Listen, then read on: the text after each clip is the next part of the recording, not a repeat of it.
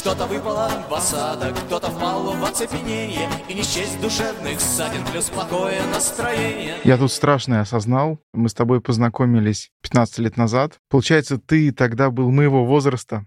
И вот мне уже почти 40, я тут сижу бородатый, с- э, страшный, лохматый, а ты выглядишь все так же, как 15 лет назад. И у меня совершенно с твоим возрастом все, все не, не ассоциируется. После 40 лет как-то уже не ощущается возрастание, да, прибавление. Там 40 с чем-то, 40 плюс все время идет, там сколько прошло уже непонятно. Смотришь в зеркало, вроде особо ничего не изменилось. Только если копнуть чуть-чуть там поглубже, получается примерно то, что вот о чем мы с Кириллом Комаровым написали в песне «Мой доктор». А так, если не нюансы со здоровьем, ощущение, что действительно 40 лет исполнилось, и дальше идет просто очень длинный год следующий. Мне кажется, это какая-то вневременная история. То есть сначала тебе 20 исполняется, ты, блин, какой я старый. Это на меня смотрит за- завтра. Вот эта вся, вся, вся, вся история. И, и такое, ну, потом уже 20 плюс. Сколько вам лет? А Мне чуть за 20, потом чуть за 30. А потом, видимо, начинается чуть за 40, и все. И это конец. Мне, мне в ноябре просто 40 исполняется, я уже заранее переживаю. Нет, наоборот, 40 это вообще отличный возраст. Это чуть хуже, чем 50, но тоже неплохо. Я помню, что когда мне исполнялось 25, вот мне было действительно страшно. Я как-то, видимо, еще по молодости лет, для меня вот это 25, это же четверть века, это же такая ответственность, тяжесть такая. А когда исполняется 40, уже нету таких совершенно ощущений, как будто какой-то, наоборот, балласт лишний выброшен. И ты понимаешь, что времени сознательной жизни было не так много. И наоборот, ну, такая банальная фраза, но все только начинается. И в каждом возрасте начинается что-то такое, какие-то новые открытия, сюрпризы. Ну, то есть даже не начинается, а мне кажется, надо как-то это провоцировать в себе, да, делать какие-то вызовы своему возрасту. И чем больше ты каких-то новых начинаний пользуешь, то э, тем меньше ощущается возраст. Движение, оно убивает возраст. Нужно будет с тобой еще потом встретиться, когда тебе исполнится 64, и еще вот с новой высоты посмотреть на вот этот рубеж. Я лежа похож на атлета, не сдвинуть, не обойти. А если смотреть против света, мне не дашь тридцати пяти. Я беру такие подачи, что мог бы играть за зенит. И только мой доктор считает иначе. Мой доктор считает иначе. Мой доктор кому-то звонит. А, Всем привет, дорогие друзья! Это подкаст «Эхолот». Мы выходим на подкаст-лейбле, инди-подкаст-лейбле, я даже в чем-то сказал, «Ботаника», который раньше назывался «Шаги по стеклу». Меня зовут Антон Голубчик. а Со мной за соседним стулом Лена Голубчик. Лена, скажи что-нибудь. Привет. И сегодня у нас в гостях Константин Арбенин, лидер группы «Зимовье зверей». Еще совсем недавно, я бы сказал, лидер бывшей группы «Зимовье зверей». А сейчас я уже подумал, что бывшей-то она была уже, простите меня, какое-то гигантское количество лет назад. Группа уже успела собраться за это время. Я вот Лене как раз рассказывал вчера историю про то, как я очень люблю группу «Зимовье зверей», как я обрадовался тому, что «Зимовье зверей» снова воссоединяется. Я увидел эту новость. Я сразу же пошел гуглить билеты и купил нечаянно билеты на сказку «Зимовье зверей». Я не пошел. Куколь, а я еще удивился, думаю, вообще в какой-то где-то где-то на окраине Москвы за 150 рублей, думаю, да что ж такое-то? Вот это вот все в моей невнимательность, конечно. Тебя ценник не насторожил? Меня ничто не насторожило, ничто не могло мою радость просто очень, очень побороть. заволновался, разволновался, рука дрогнула. Да, у меня просто был очень большой перерыв а, в концертном э, посещении, вот, и потом еще такой же перерыв у нас был, когда начался ковид, и вот мы сейчас немножечко с Леной начали вытягиваться и пытаться ходить на концерты. Наш первый опыт был вчера, мы были на концертнике Константина. Квартирники.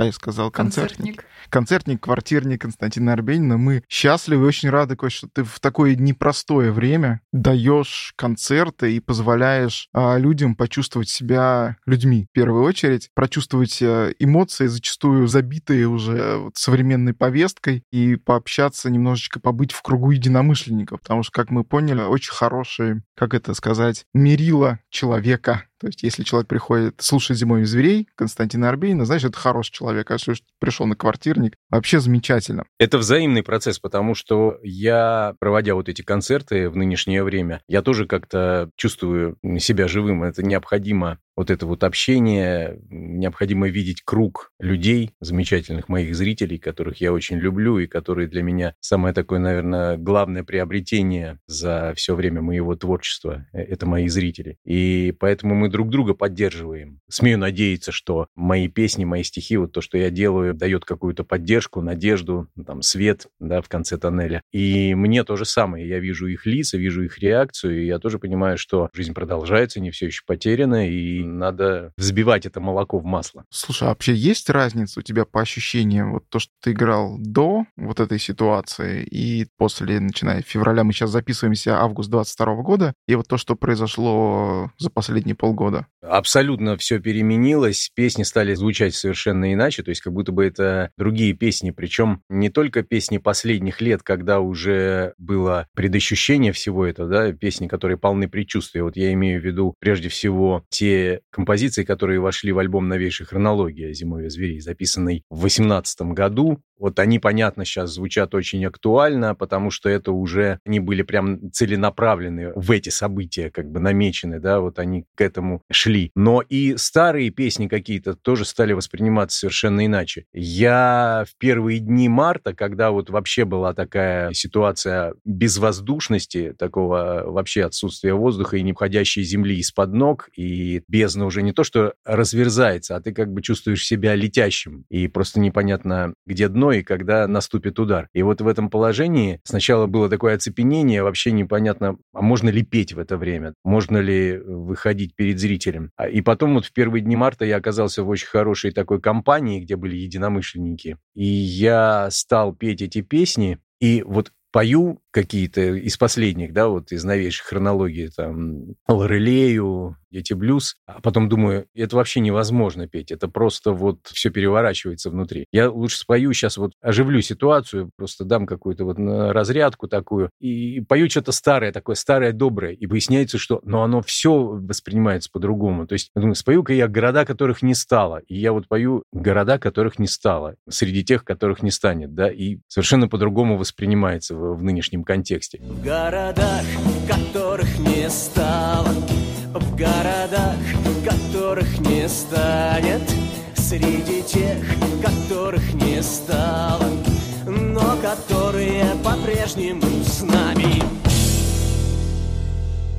Потом я пою там э, макросхему, думаю, дай-ка я спою вот макросхему. Небо уже самолетов не держит. Все, что бы ты ни пел, совершенно по-другому слушается, совершенно по-другому воспринимается. Поэтому, конечно, сейчас все иначе. Сместили все акценты, э, поменялась оптика. Отчасти поэтому я сейчас не выступаю с группой «Зимовьем зверей». Мы взяли такую паузу, просто вот мне сейчас понятней, как вести себя одному. Хочется таких небольших концертов, именно чтобы посодействовать и увидеть вблизи себя зрителей. С группой, ну, я не знаю, настанет момент, когда я, наверное, пойму, что надо выступать с группой из всего выцепила и не дает покоя мысли, что новейшая хронология альбом 18 года. То есть это уже 4 года прошло. Да, он в конце 18 года он вышел. Как вчера появился, и песни, да, просто, просто мощнейшая. И у меня сложилось такое ощущение после выхода этого альбома, что группа «Зимовье зверей» никогда себя не чувствовала лучше, никогда не была в лучшем составе. То есть я сейчас, как зритель, угу. пытаюсь судить, какая-то новая, новый драйв, новая энергетика. Не знаю, согласишься ты со мной или нет. Я с тобой полностью согласен. Я тоже очень доволен нынешним составом и в человеческом плане, и в профессиональном плане. С чем ты это можешь связать? То есть как изнутри, да, это все ощущается. Как слушатель говорю, да, я очень не хочу принижать музыкантов твоих, твоей группы, потому что они совершенно замечательные, но мне вот почему-то со стороны кажется, что это вот с приходом Крылева такое произошло. Да, Драйва добавилось. Э, даже Толик Смирнов, наш барабанщик, когда вот стали репетировать с Курылевым, Толик так облегченно вздохнул, сказал, ну, слава богу, появилось то, чего вообще не хватало зимой.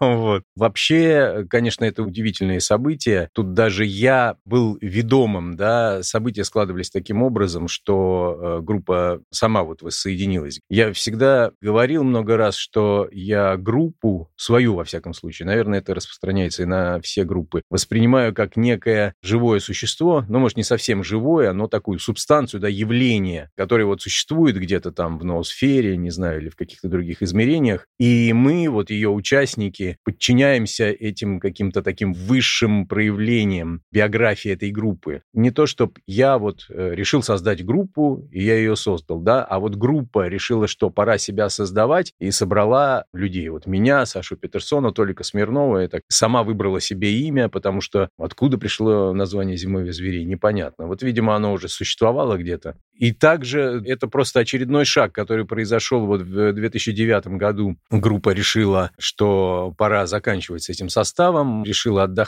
Вот этот эгрегор куда-то тогда ушел за облака. Я пытался все-таки поддерживать его на плаву, работая с Сердоликом, с другими музыкантами, потому что, по сути, мы продолжали то же, что делала «Зимовье зверей», но уже чуть-чуть в других аранжировках, с другим звучанием. В 2018 году, видимо, все стало складываться так, что группа, вот этот высший его знак, там вот это облако, оно решило, что пора вернуться, потому что нужно сказать о каких-то важных вещах. И оно как бы подтолкнуло меня и создало для меня обстоятельства благоприятные. То есть появились люди, с которыми это можно было сделать. То есть вот э, столкнуло меня прямо вот жизнь сначала с Вадиком Курылевым, потом э, с Сережей Котаревым, который продюсер вот э, нынешнего состава группы. Собственно, он и предложил, говорит, а давай вот за запишем альбом «Зимовье зверей». Да, еще песни к тому времени накопились, которые вот уже собирались в альбом, и мы пробовали с Сердоликом записывать, и я понимал, что что-то не то, что тут нужно как-то по-другому к этому подходить, песни немножко другие. И вдруг вот Сережа Котарев подсказал эту мысль, что нужно вернуть название «Зимовье зверей». Я понял, да, этот альбом должен быть действительно новым альбомом «Зимовья» и таким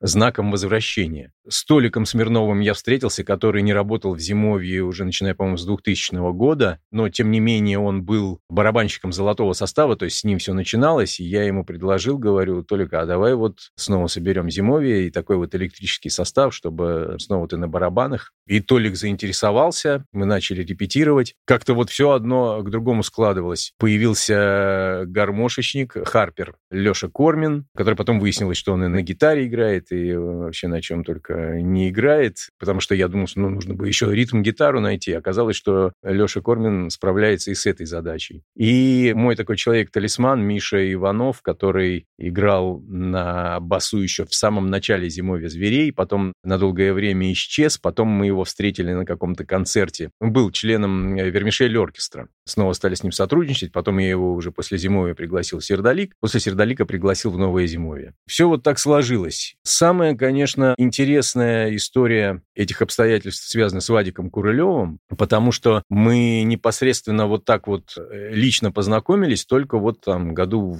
по-моему, в 17-м, то есть накануне восстановления Зимовья, но потом выяснилось, что мы были заочно знакомы в том плане, что не только я про себя могу сказать, что я следил там за творчеством Вадика, видел, что и слышал, что он делает сольно, вот мне нравились. Я видел пару раз по телевизору его выступления, еще тогда такие вещи показывали по телевизору в начале 2000-х. И я хотел даже пригласить его как-то на фестиваль «Могучая кучка», но что-то там не сложилось. По-моему, мы тогда закончили уже фестиваль к этому времени. Потом появилась группа «Электропартизаны», которая тоже, не скажу, что все альбомы, но несколько альбомов я слушал, и мне она понравилась, меня зацепила тем, что в ней сохранился вот дух такого настоящего ленинградского рок-н-ролла, и что Вадик чуть ли не единственный из того вот поколения своего, который этот дух сумел сохранить и прибавил к нему какого-то такого современного драйва. Если ночь пойду гулять, если день лягу спать, просто я люблю, когда все наоборот, всегда против течения, семена огорчения, дух противоречия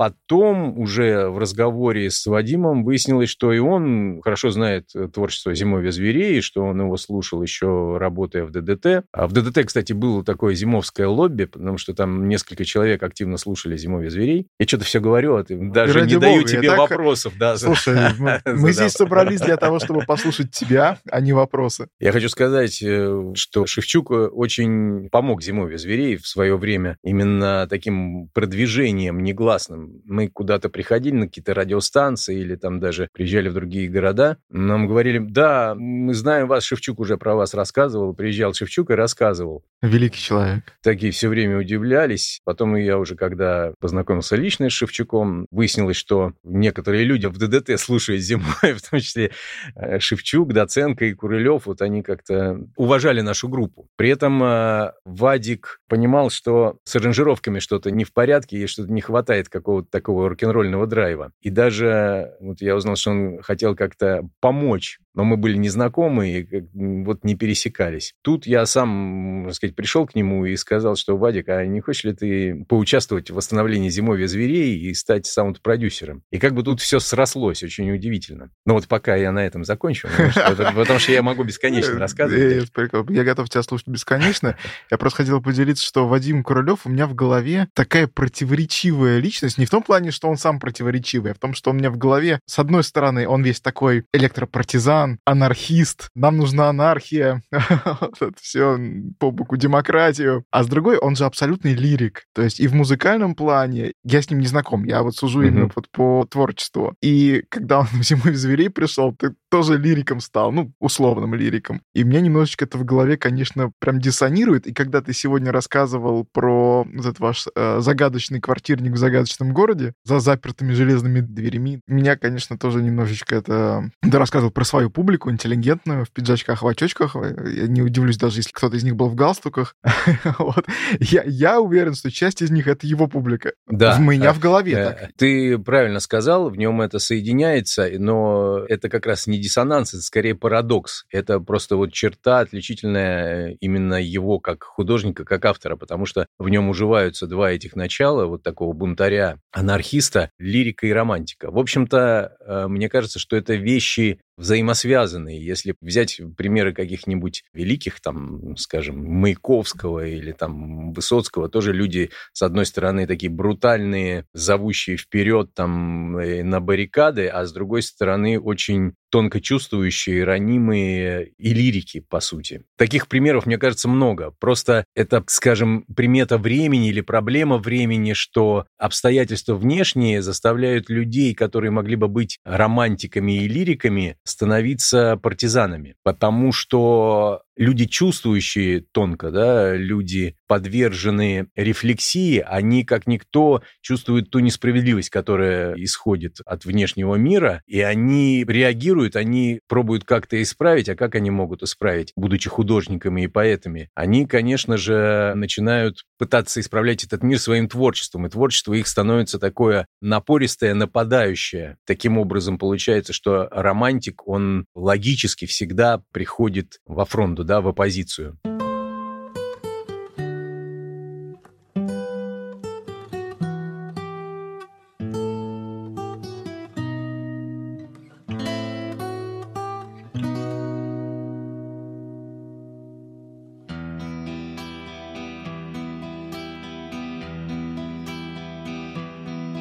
Бригантины мечты уплывают из порта приписки Подписные листы превратились в расстрельные списки. Я бы мог убежать по-немецки, Я бы мог ускользнуть по-английски, Но корабль отправляется точно в назначенный час. И ложится на пирс вместо снега Серебро недопетого века — Поднимать эти трапы придется кому-то из нас. А с другой стороны, знаешь, я вот вспоминаю начало твоей творческой деятельности. У тебя тоже немножко такое панковское было в стихах, э, да и в музыке, в принципе, наверное, тоже какое-то такое начало. Конечно, которое да. потом немножко метаморфодеформировалось в хорошем смысле слова. Да, да, потому что я, я же вырос на том же, на Высоцком, и, да, я слушал не только группу «Аквариум», хотя и у «Аквариума» было вполне таких там панковских периодов и так далее, но я там слушал в то время и «Гражданскую оборону», и когда я начал, хотелось выглядеть рок-героем. Я даже тут смотрю там свои какие-то архивные записи старые, я там пою и так хриплю, я понимаю, понимаю, что это я неестественным образом хриплю, а я просто стараюсь добавить хрипотцы в свой голос, что у меня голос такой очень какой-то мальчишеский, чистый, а мне хочется таким выглядеть, таким брутальным, таким вот эм, панком, да. Вот э, как раз прелести возрастов, потому что в 25 лет хочется вот этого, да, выглядеть более брутально, более таким побитым жизнью, а когда наступает 40, ты понимаешь, что, в принципе, это не важно. Можно петь таким чистым голосом и о каких-то высоких вещах, даже о любви, но при этом не оставаться равнодушным и все равно бороться с несправедливостью. Для меня вот, конечно, такой пример — это Борис Борисович Гребенщиков, который никогда не пел хриплым голосом. Нет, я только что сказал, что были периоды, да, но, но, но в основном, да, вот я помню, что вот те концерты, на которых я был, это было все красиво, это была такая музыка там, да, 90-е годы с Щураковым на аккордеоне там, но это все равно был такой протест, это все равно была музыка, которая, музыка неудовлетворенности, музыка непримиримости с неправильностью мира. И вот это пример того, что чтобы переделывать мир и э, высказывать ему в глаза, что он не прав, не обязательно делать это хриплым голосом и громкими инструментами. И это прекрасно. И в этом плане, мне кажется, вы очень похожи немножечко с аквариумом. Опять же, я сейчас говорю исключительно про свое ощущение, что каждый последующий альбом, каждый последующий релиз у вас гораздо сильнее, чем предыдущий. Я не знаю, как у тебя это изнутри воспринимается, но вот со стороны, я сейчас исключительно про себя говорю, и это так удивительно и так странно. И у Шевчака сейчас то же самое происходит у ДДТ. То есть, если ты послушаешь последних работы, там у них каждая последующая песня, каждый новый последующий альбом, вот последнее особенно время, а может быть, просто это они становятся гораздо более актуальными для меня сейчас, чем для меня сейчас, который вспоминает, там, не знаю, про 90-е. И это очень необычно. И мне кажется, это, наверное, хорошо. Конечно, в принципе, так и должно быть. Я да. просто, я, например, с тобой не соглашусь, но тоже так это отстраненно как автор, что каждый э, релиз «Зимовья зверей» сильнее предыдущего, потому что, на мой взгляд, есть э, такие неудачи и провисы, но я не буду это оспаривать перед тобой как слушателем, да, которому кажется, что это все ступенечки вверх. Ну, пускай, раз так выглядит, то пусть так и будет. Я просто, естественно, каждый автор всегда чем-то недоволен, там, да, и у меня много претензий к разным альбомам, но пусть они будут внутренними моими претензиями. Но опять же, да, как мы говорили, у тебя песни, которые были написаны давно, слушаются очень актуально, как будто они были написаны вчера. Крестоносцы еще не пришли из похода, их просчеты не в счет помешала погода, но обещаны нам все блага Атлантиды и счастливый финал, и подробные титры. Опять же, очень-очень многие. И по поводу претензий, а какие у тебя к себе претензии? У меня к себе претензии. Ну, в творческом, понятно. Знаешь, наверное, вот э, главная претензия все-таки в том, что я пишу э, меньше, чем э, мог бы, но, с другой стороны, у меня есть ответ на эту претензию. Я не хочу что-то делать ну, искусственно. Да, вот когда появляется новая какая-то идея, новые мысли, которые хочется поделиться со слушателем, тогда я берусь за песню. Но бывает так, что я начинаю что-то сочинять и понимаю, что да я уже писал как-то на эту тему, и ну, что, еще раз просто для количества, там, нет, не буду, я, я забрасываю этот материал. Поэтому сейчас вот я редко выпускаю альбом, там релизы выходят нечасто, в отличие, скажем, от 90-х, от того времени, когда появилась зимовье, тогда у нас по альбому в год точно выходило, а то и по два бывало. А сейчас я смотрю на эти альбомы, да, и предъявляю к себе как раз другую претензию, я говорю, что мог бы писать писать поменьше, потому что там много таких вот самоповторений. Какие-то песни вообще можно было бы оставить для себя и не вставлять в альбом и не озвучивать публично. Отсюда, кто бы не был виноват, шаблоны, повторения, плагиат. Простите. Наверное, главная претензия в моей такой несосредоточенности. Я то считаю, что мне надо больше писать и надо себя заставлять, то считаю, что да нет, не надо больше писать. Вот можешь не писать, не пиши, и так, в принципе, зачем плодить какие-то сущности пустые. Вот эта рефлексия, это, наверное, и есть вот претензия к себе. Что меньше рефлексировать, а больше делать. Тоже дожил того момента, когда встретил человека, который тебе сказал, знаете, Константин, я на ваших песнях вырос. Я уже с этим живу очень долго. На одной тусовке в другом городе поэты тусовались. Э, то есть я с музыкантами был, была еще группа поэтов, которые вот ходили, что-то там читали стихи и пили много. Очень много пили, гораздо больше, чем музыканты. И я смотрю, ходит такой один человек, очень брутального типа, такой лысый, как лильский палач такой, вот он в какой-то такой разорванной футболке, он постоянно пьяный, и я так на него поглядывал с некоторой напряженностью, не хотел бы такого встретить где-то на дорожке, вот гуляя тут по парку. И потом в какой-то момент, на второй день там вот этой какой-то фестиваль, или не помню, что это было, меня представляют этому человеку и говорят, вот это поэт такой-то. Он бросается на меня, заключает меня в объятия и говорит, я вырос на твоих песнях.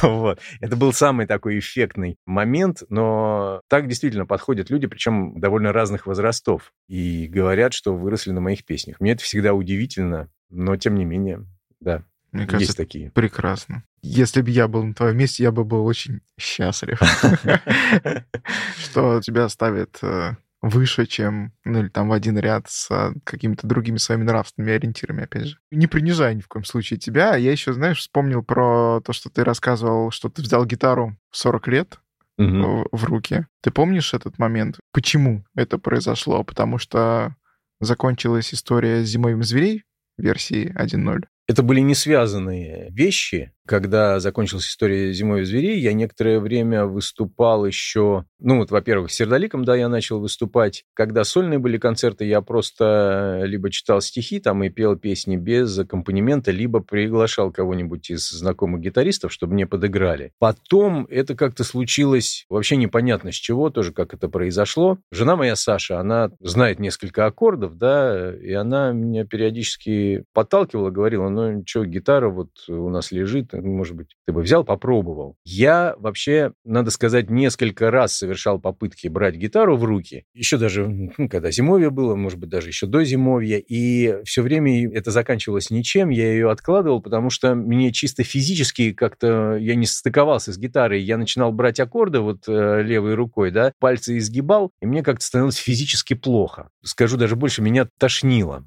Просто вот физически. Это, видимо, что-то связано, не знаю, с психосоматикой или там, не знаю, с руками, с, с пальцами. И я понимал, что просто я физически не могу вот брать аккорды и держать гитару. После зимовья я совершил несколько подходов. То есть я подумал, а чего, а может попробовать? Просто вот интересно, ради прикола, вот сделать такой отдельный номер в концерте. Вдруг я беру гитару, и хотя бы там ритм другие музыканты сердолика мне подыгрывают. И э, взялся раз, опять как-то плохо становится. Нет. Взялся два, а на третий раз вдруг что-то пошло. И я понял, что надо ну, чуть-чуть так себя преодолеть, через силу сделать первые шаги. Попросил жену показать, а какие там аккорды там берутся. есть.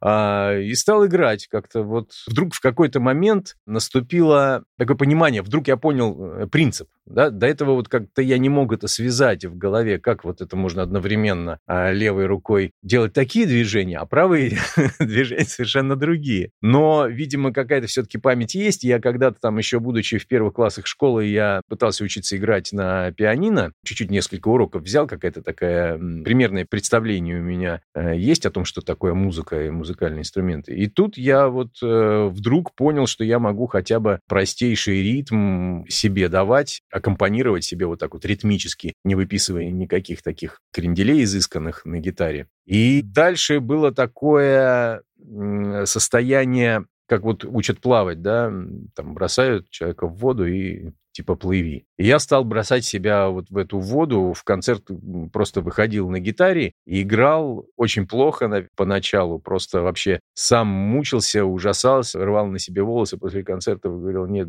я никогда больше не буду брать в руки гитару, потом снова брал и снова выходил. Я, конечно, изрядно, наверное, измучил своих слушателей того времени, Но а, благодаря этому через какое-то время пришел вот этот навык, и я сейчас вот могу сам себе аккомпанировать. Я не скажу, что я там играю хорошо на гитаре, ну, даже просто так. Но сносно играю. Ритмические партии я держу. И мало того, у меня уже есть опыт игры с очень хорошими гитаристами. Я играл с Кириллом Комаровым, периодически играю. Я играю с Вадиком Курылевым. Мы вот наш этот э, дуэтный проект. Двое в мы, городе. мы- двое в городе. Мы играем, причем тоже там, когда мы задумали эту программу, я так надеялся, что Вадик будет играть на гитаре, а я, а я просто, а я просто ему подпевать. Он говорит, «Нет, давай играть вдвоем. Я говорю, «Да нет, я, наверное, ничего не сказал, но я про себя подумал, «М, господи, вот я и Курылев, вот я буду играть на гитаре э, рядом с Курылевым, ну ладно, это такой очередной вызов возрасту э,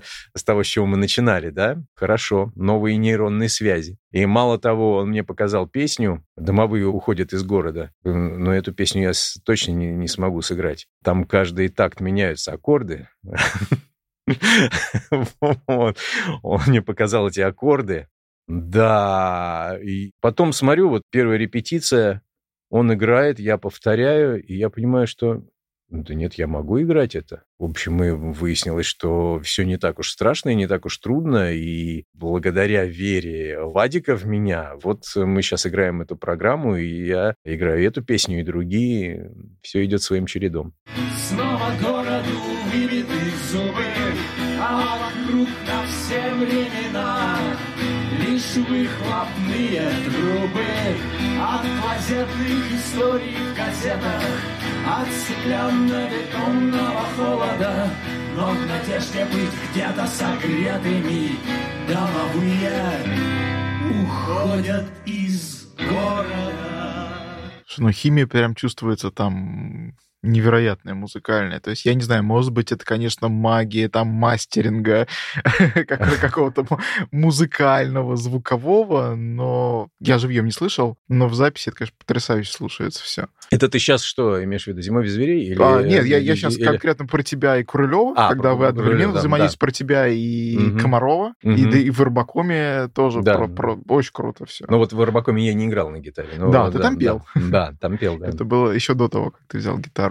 Ну, любая группа, любой дуэт там или трио, это всегда химия. То есть, если эта химия есть, то и есть, собственно, этот коллектив. А если химии нет, то все распадается и ничего не получается. Поэтому эти вещи вот мы позволяем себе выносить на сцену, потому что чувствуем, что это действительно получается что-то интересное и что-то как вот мы когда-то сформулировали с Кириллом и с Мишей Башаковым, что это больше, чем я, это больше, чем ты, да, и получается больше, чем сумма, когда вот складываются там два или три человека, да, на сцене, то это не сложение, а это какое-то умножение идет, и появляется некая такая сущность общая, которая больше, чем сумма вот этих просто людей, этих персонажей. Когда мы вместе, когда мы поем,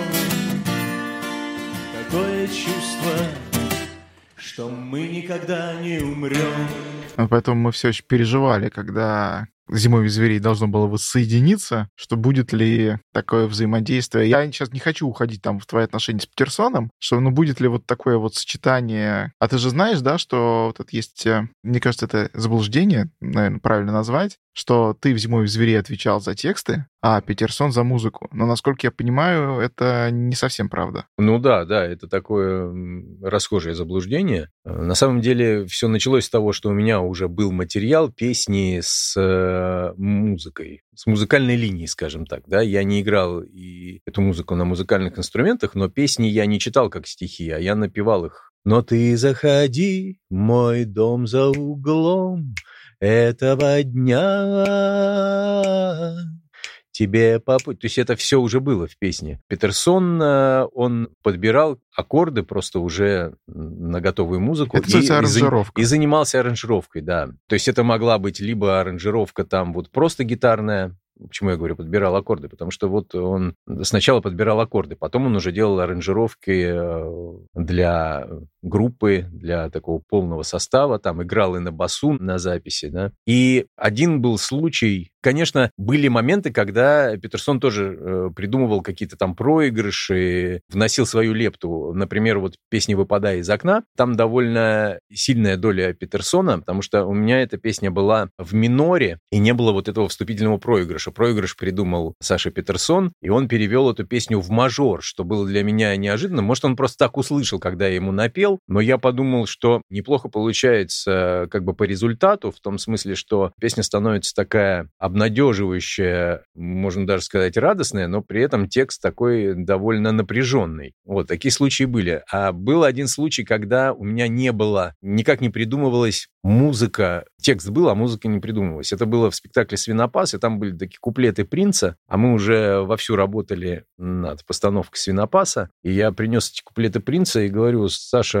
вот надо что-то придумать, может быть, может, ты что придумаешь, потому что вот что-то не получается, у меня музыка не идет. Он говорит, ну давай запишем пока вот просто как есть, ты просто напой, как есть. Ну, как бы записывать надо, и я начал так это... Ну, просто вот включили мы микрофон на запись, магнитофон. Я стал петь там «Принц изящный, благородный, козырной, дородный туз». Как мужчина... Ну, как бы вот как Винни-Пух, да, примерно стал напевать. И в итоге мы так и оставили. То есть получилось, что все равно я придумал.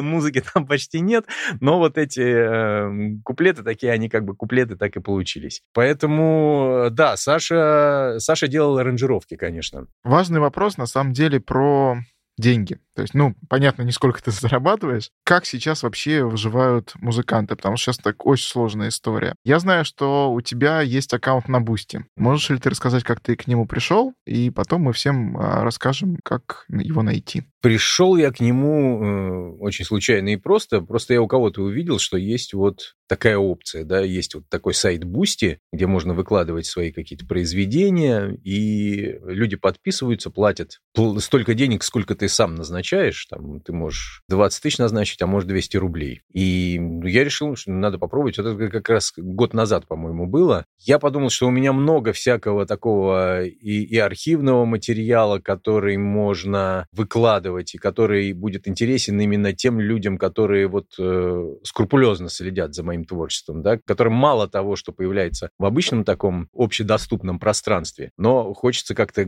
поглубже копнуть. И я стал целенаправленно там заниматься этим, какие-то вот э, оцифровки делать старых концертов. У меня довольно большая видеоколлекция, видеоархив там и Зимовский, и то, что было помимо Зимовья. Есть всякие картинки у меня, я, например, еще немножко рисую, это тоже вот я постепенно там выкладываю. Сейчас еще, конечно, такой разгон, потому что все это непривычно. Хочется, может быть, каждый день что-то выкладывать, но не всегда это получается. Но, тем не менее, много интересного уже, как мне кажется, я надеюсь, что это интересно, я уже выложил, и сейчас вот готовлю еще такое прям тотально закидать своих подписчиков подписчиков всякими интересными вещами. Что тут рассказать? Вот подписка у меня стоит 200 рублей, и это очень классная такая история, потому что эти 200 рублей не куда-то идут там и не когда-то э, придут, а они прям вот приходят мне как автору на следующий буквально день. Ну, за вычетом там налога, потому что это все официально, естественно. У меня есть и другие подписки, которые там подороже, там 500 рублей, 1000 рублей. Пока я выкладываю для всех одинаково, те, кто за тысячу подписываются, это скорее такие спонсоры-доброжелатели. Но, тем не менее, всем огромное спасибо, кто подписывается, и я всех приглашаю заходить на свою страничку в Boosty. Ее легко найти на всех моих страницах в социальных сетях этот адрес указан. Мы положим вот там, где вы, дорогие наши слушатели, слушаете этот подкаст, там есть раздел описания или шоу-ноты, он будет называться, там будет ссылка прямая на Boosty Константина Арбенина. Обязательно перейдите, посмотрите. Эксклюзивный контент дорогого стоит. Это с одной стороны вы получите, а с другой стороны вы получите возможность поощрить автора напрямую финансово, и это позволит э, Константину продолжать творить. Хотел сказать, чуть не сказал существовать, прости, пожалуйста. это очень плохое слово в данном контексте. Продолжает мотивировать, э, находить и обнародовать редкие штуки, всякие раритеты музыкальные и визуальные. Комикс, например, вы можете найти. Это очень необычная история. Да, мне кажется, это замечательно придумали, вот кто это придумал, там программисты, да, творцы в общем, этого виртуального мира, демиурги, потому что это действительно такая следующая стадия взаимоотношений художника и его публики, его зрителей и слушателей. Очень удобно. Я радуюсь от того, что я делюсь вот какими-то такими вещами, которые мне кажутся достойными, поделиться и радуюсь от того, что мне приходят деньги, я действительно этому радуюсь и очень благодарен. А людям, мне кажется, тоже доставляет радость э, то, что они видят какие-то такие уникальные вещи, которые не выложены в общий доступ. Всем спасибо большое, кто дослушал до этого момента, до конца. А, вы большие молодцы, мы очень рады, что вы с нами. Надеюсь, вы подписаны на нас на тех подкаст-платформах, на которых вы нас слушаете. На Яндекс Музыке, Apple подкастах, Google подкастах, Кастбоксе, ВКонтакте и везде, где есть подкасты, мы там есть. Ставьте нам лайки, пишите нам комментарии, 5 звезд на Яндекс Музыке мы тоже от вас ждем, сердечки на Яндекс Музыке. Слушайте другие подкасты нашей студии «Ботаника», бывшие «Шаги по стеклу», «Дорога на Чинизию», это подкаст про развитие детей, эм, нет, Дорога на Чинизи — это подкаст, это про, италь... про, про то, как итальянская мафия изменила мир и современную культуру. Впереди идет утка про развитие детей. В гостях у Подстер идет третий сезон, уже подкаст для подкастеров. Обязательно приходите. У нас в последнем выпуске Сергей Чекмаев рассказывает про подкаст «Модель для сборки» и про проект. Надеемся, тоже вам будет интересно. Также у нас есть Boosty, тоже ссылка есть а, в описании шоу-нотах. Сегодня у нас был в гостях Константин Арбенин, а, очень важный для меня человек, лидер группы «Зимовье зверей», Сердолик, участник проектов «Двое в городе», Арбаком и, и организатор «Могучей кучки», и соорганизатор, наверное, да, или организатор. В общем, э, главный человек в «Могучей кучке».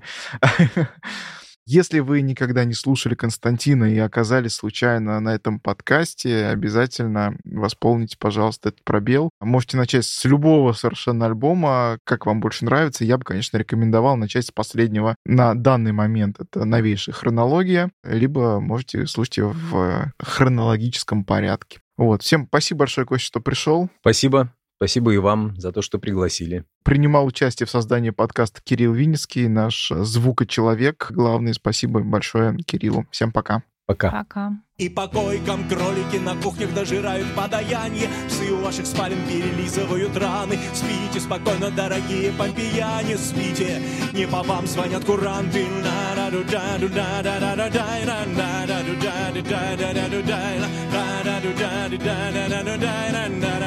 da da da da da da